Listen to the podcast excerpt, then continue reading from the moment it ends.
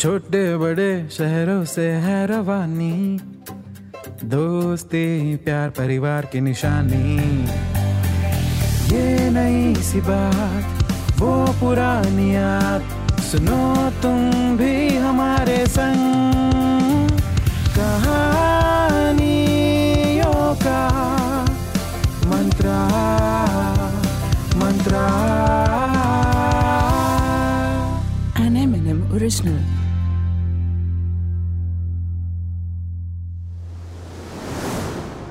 अपने देश के साथ ना अपने दिल का कुछ अलग ही कनेक्शन होता है।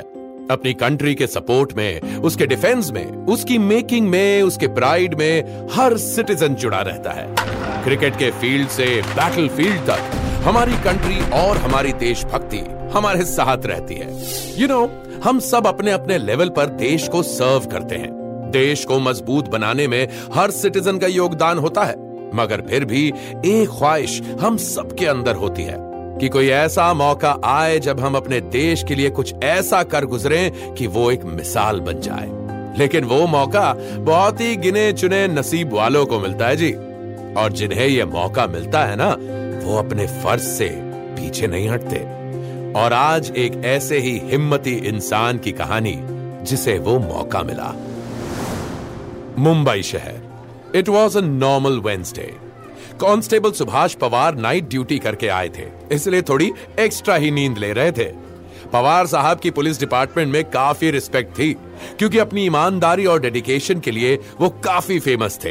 पवार साहब जब दोपहर को एक बजे उठे तो उनकी बेटी सुहासिनी कॉलेज से वापस आ चुकी थी। जब उसने कांस्टेबल पवार को तैयार होते हुए देखा तो बोली, कुठे बाबा, कुठे? आपने यूनिफॉर्म पहन भी लिया? अरे, आज तो मेरा जन्मदिन है। प्लीज़ ड्यूटी पे मत जाओ ना। कांस्टेबल पवार ड्यूटी के पक्के थे सो कोई जवाब नहीं दिया। मुस्कुराते हुए चुपचाप तैयार होते रहे। खाना खाया और जाने लगे। सुहासिनी उनसे रूठी हुई थी तो जाते वक्त सुहासनी से कहा अरे बेड़ी ये मेरी ड्यूटी है तेरा कॉलेज नहीं है कि जब मन किया बंक मार दिया। सीनियर ऑफिसर से परमिशन लेना पड़ता है मेरे को। अच्छा सुन अभी जा रहा हूँ। बड़े साहब से बात करके शाम तक आने का ट्राई मारता हूँ। केक में ऑर्डर नहीं करेगा खुद लेके आएगा। वो बटर वाला। बटर स्कॉच बाबा। वही सुहासिनी के चेहरे पे स्माइल आ गई। एक तो केक का वादा और दूसरा पापा के आने का इरादा। सुहासिनी को आज इसके अलावा और कुछ नहीं चाहिए था। आखिर बर्थडे साल में एक ही दिन तो आता है और सुहासनी का ये बर्थडे स्पेशल था। आज 26 नवंबर 2008 है। वो 18 साल की हुई है। उसने अपने बाबा के पैर छुए और कांस्टेबल पवार ने जाते जाते उसे दीर्घायु का आशीर्वाद दिया। पुलिस स्टेशन पहुँच के कांस्टेबल पवार अपने काम में बिज़ी हो गए। पुलिस डिपार्टमेंट के पेपर वर्क की ज़िम्मेदारी पवार साहब को इसलिए दी गई थी क्योंकि वो बहुत रिस्पॉन्सिबल थे। उस दिन भी काफ़ी पेंडिंग फाइल्स थी, जिन्हें वो जल्दी जल्दी निपटा रहे थे। मन में ये भी बात थी कि काम निपटा लेंगे तो आज हाफ़ डे लेने में आसानी होगी। तभी उनके सबसे पुराने दोस्त हवलदार करमरकर सामने आ गए। क्या रे पवार क्या हर वक्त काम करता रहता है? अरे चाय पिला ना तेरे को पता है साहब ने आज मेरा ड्यूटी सीएसटी पे लगाया है। साला वो पैसेंजर लोग को प्लेटफॉर्म भी बताना पड़ेगा। कांस्टेबल पवार जानते थे कि करमरकर को टालना मुश्किल है। बिना चाय पिलाए मामला निपटेगा नहीं। ऊपर से सीएसटी पे ड्यूटी रेलवे स्टेशन पर कांस्टेबल पवार की ड्यूटी भी कई बार लग चुकी थी।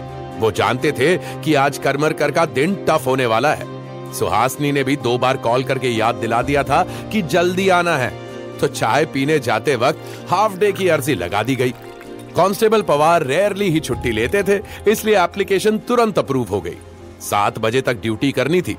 चाय की चुस्की लेते हुए वो करमरकर से बोले, आज कितने टाइम बाद हाफ़ डे लिया है? याद भी नहीं आ रहा। मुलगी अठारह की हो गई आज। अभी क्या बोलेंगे पवार?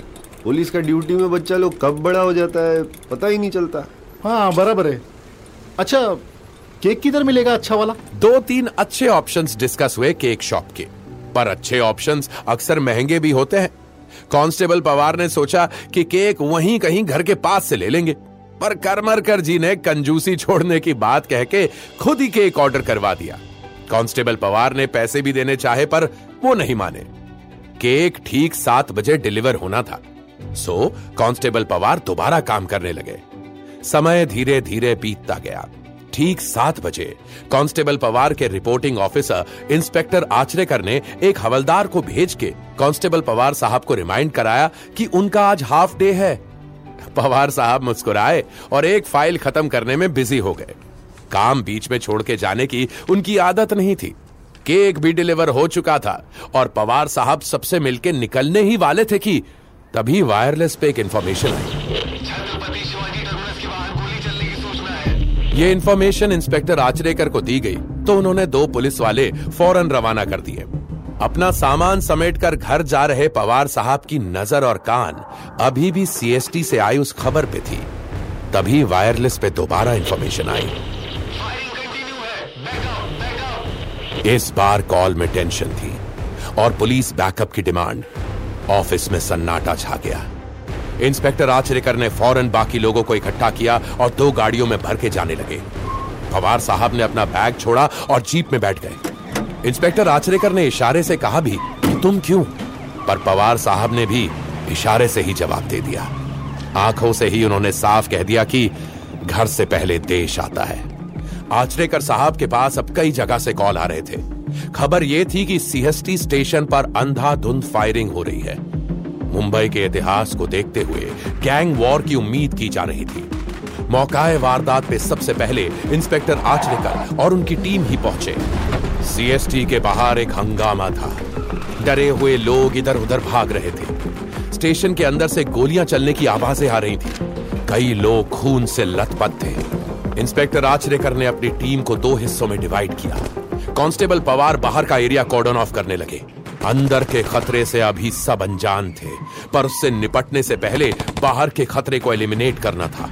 गोलियों की धड़धड़ाहट बढ़ती जा रही थी। लोग पैनिक मोड में थे और उनमें से एक ने बताया, वो वो, स्टेशन के अंदर। दो लोग दो लोग अंदर, साहब। साहब, वो लोग अंधाधुंध फायरिंग कर रहे हैं। बहुत लोग मर गए, साहब। कांस्टेबल पवार ने यह इन्फॉर्मेशन तुरंत कंट्रोल रूम तक पहुँचा दी। अब यह बात गैंग वॉर से ज़्यादा बड़ी दिखने लगी थी। एंटी टेररिस्ट स्क्वाड और एनआईए को भी इंफॉर्मेशन दी जा चुकी थी कि तभी स्टेशन के दूसरी छोर पर एक धमाका हुआ। कांस्टेबल पवार उधर की तरफ़ दौड़े। उनके साथ दो और साथी थे। अब फायरिंग की आवाज़ और तेज आ रही थी। ब्लास्ट साइट पर काफ़ी धुआँ हो गया था। इतना ज़्यादा धुआँ की सांस लेना मुश्किल था। कांस्टेबल पवार हिम्मत करके आगे बढ़े तो स्टेशन के अंदर का एक नज़ारा दिखा। प्लेटफॉर्म पे लोग तड़प रहे थे। कई लोग मर चुके थे।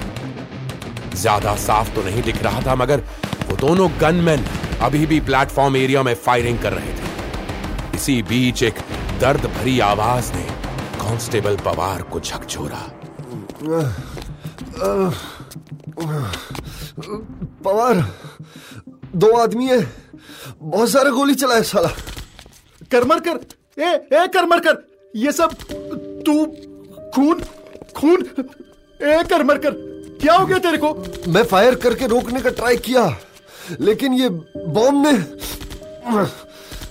इनको इधर ही रोकना पड़ेगा। हवलदार करमर कर घायल पड़ा था। एक हाथ उड़ गया था और जगह जगह से खून निकल रहा था। दर्द से तड़पते हुए भी उनको अपनी ड्यूटी याद थी। कांस्टेबल पवार उसको देख के सकते में आ गए। वो इंसान जिसने कुछ देर पहले ही उनकी बेटी के जन्मदिन का केक ऑर्डर किया था वो अब आखिरी साँसें ले रहा था। करमरकर ने फिर कुछ बोलने की कोशिश की लेकिन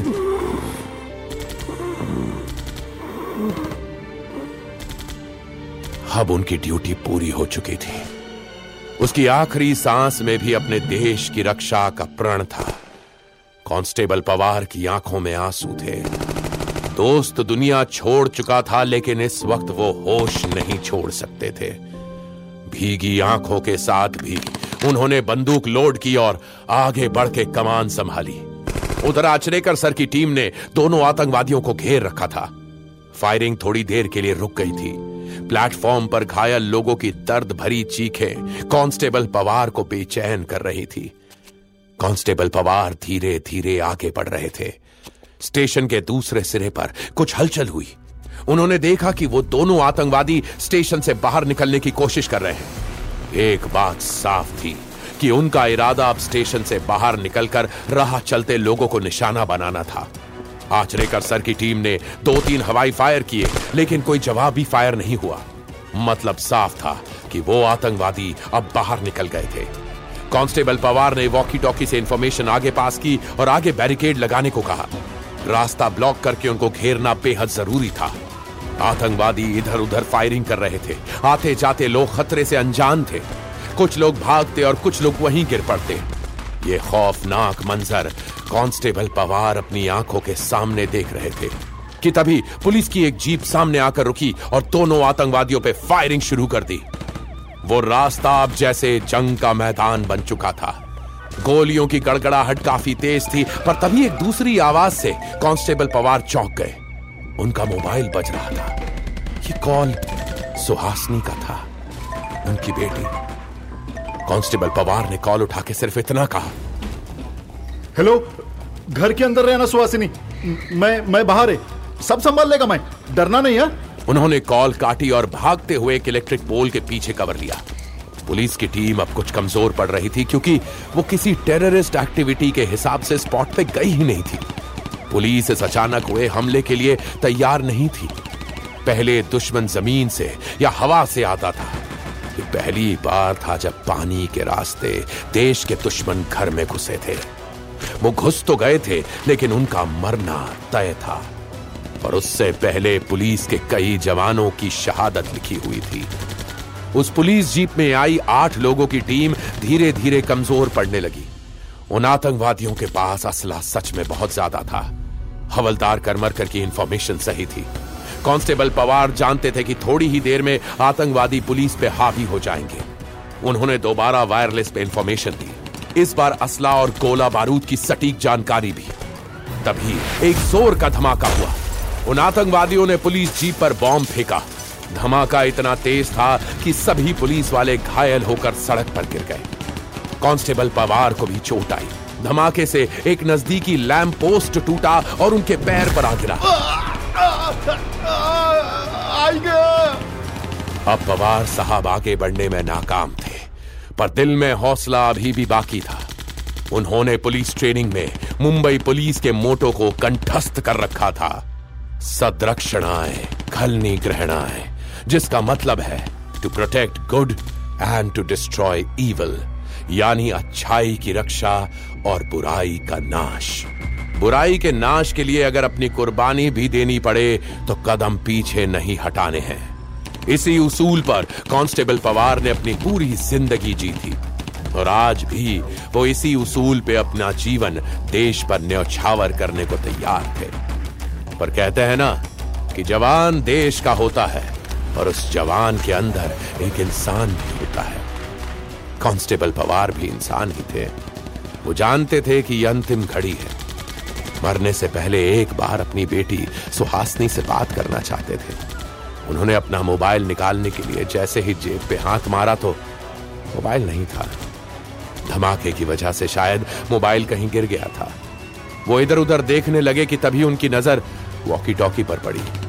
उधर से कोई ऑफिसर इंफॉर्मेशन मांग रहा था। उन्होंने उठने की बहुत कोशिश की, लेकिन वो खड़े नहीं हो पा रहे थे। उधर वो आतंकवादी अब कामा हॉस्पिटल की तरफ़ बढ़ चुके थे।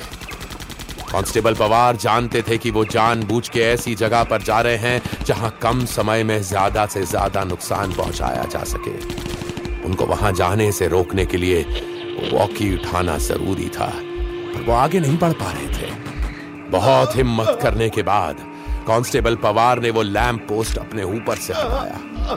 चल तो नहीं पा रहे थे, लेकिन घसीटते हुए वॉकी टॉकी की तरफ़ पड़ने लगे। दर्द बहुत ज़्यादा था और अब उनको अपनी पसली के पास भी दर्द होने लगा था। जब ध्यान से देखा तो एक गोली उनके पेट में भी लगी थी। फायरिंग इतनी अंधाधुंध हुई थी कि उनको पता भी नहीं चला कि उनको कब गोली लगी। दर्द अब बेतहाशा था। आँखों के सामने अंधेरा छा रहा था। खून काफ़ी तेज़ी से निकल रहा था। तभी पास में पड़ा उनका मोबाइल फिर से बजा। वो ऐसी जगह पे थे जहाँ से मोबाइल और वॉकी टॉकी की दूरी बराबर थी। एक तरफ़ मोबाइल पे घर से कॉल आ रहा था तो दूसरी तरफ़ वॉकी टॉकी पे पुलिस इंफॉर्मेशन मांग रही थी। कांस्टेबल पवार के पास सिर्फ़ एक तरफ़ जाने की हिम्मत थी। या तो वो आखिरी बार अपने घर पे बात कर लेते, या फिर घर में घुसे दुश्मनों को मार गिराने में योगदान देते। कांस्टेबल पवार के लिए यह फैसला करना बेहद आसान था। वो धीरे धीरे वॉकी टॉकी की तरफ़ बढ़े और हाथ में उठाकर बोले दो आतंकी कामा हॉस्पिटल की तरफ़ बढ़ रहे ऑटोमेटिक हथियार और बहुत सारा गोला बारूद है जनता की रक्षा करे। आई रिपीट जनता की रक्षा करे। जनता की रक्षा सत्य की रक्षा अच्छाई की रक्षा। यही देश की सेवा में तत्पर सिपाही का कर्तव्य है। कांस्टेबल पवार वहीं निष्पन्द हो गए। मोबाइल फ़ोन बजता रहा। बेटी बेहाल होती रही। बर्थडे केक अभी भी पैक रखा था और हाफ़ डे की छुट्टी ले चुका एक जवान लाइन ऑफ़ ड्यूटी में शहीद हो गया था। मगर पवार साहब की बहादुरी ने पुलिस को जल्दी अलर्ट किया। वो दोनों आतंकवादी कामा हॉस्पिटल के पास घेरे गए। उनमें से एक को पुलिस ने मार गिराया और दूसरे को ज़िंदा पकड़ लिया। देश की रक्षा में कई जवानों ने कुर्बानी दी और शौर्य की ऐसी अनोखी मिसाल कायम की, जिससे आज भी सबका सर फक्र से ऊँचा हो जाता है। 26 ग्यारह 2008 को हुए हमले में कई लोगों की जाने गई थी। कुछ जगहों पर पुलिस एक्शन कई दिन तक चलता रहा, लेकिन आखिरकार देश के दुश्मनों का मंसूबा नाकामयाब हुआ। सीएसटी स्टेशन के बाहर हवलदार करमरकर की शहादत हुई और कांस्टेबल पवार भी वीर गति को प्राप्त हुए। पर उनकी कुर्बानी ने देश को एक नई उम्मीद दी। हम सब भी अपनी अपनी जगह देश के सपूत बनने की कोशिश कर सकते हैं। हमें सिर्फ़ इतना याद रखना है। सदरक्षणाएँ खल निग्रहणाएँ अच्छाई की रक्षा और बुराई का नाश। जिसने भी ये दो काम कर लिए, वो देश का सच्चा सिपाही है।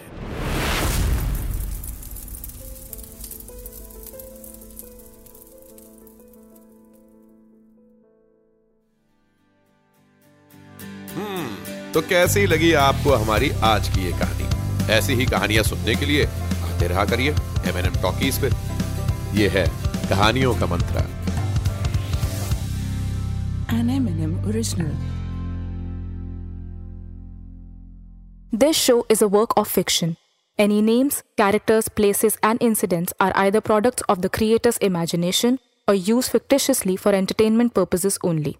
Any resemblance to actual events or persons, living or dead, is purely coincidental. This show does not intend to defame, malign, slander, or hurt or be disrespectful to any person, nation, state, individual, caste, religion, religious sentiments, beliefs, or feelings of any person. The show does not promote smoking or drinking. Listeners' discretion is advised.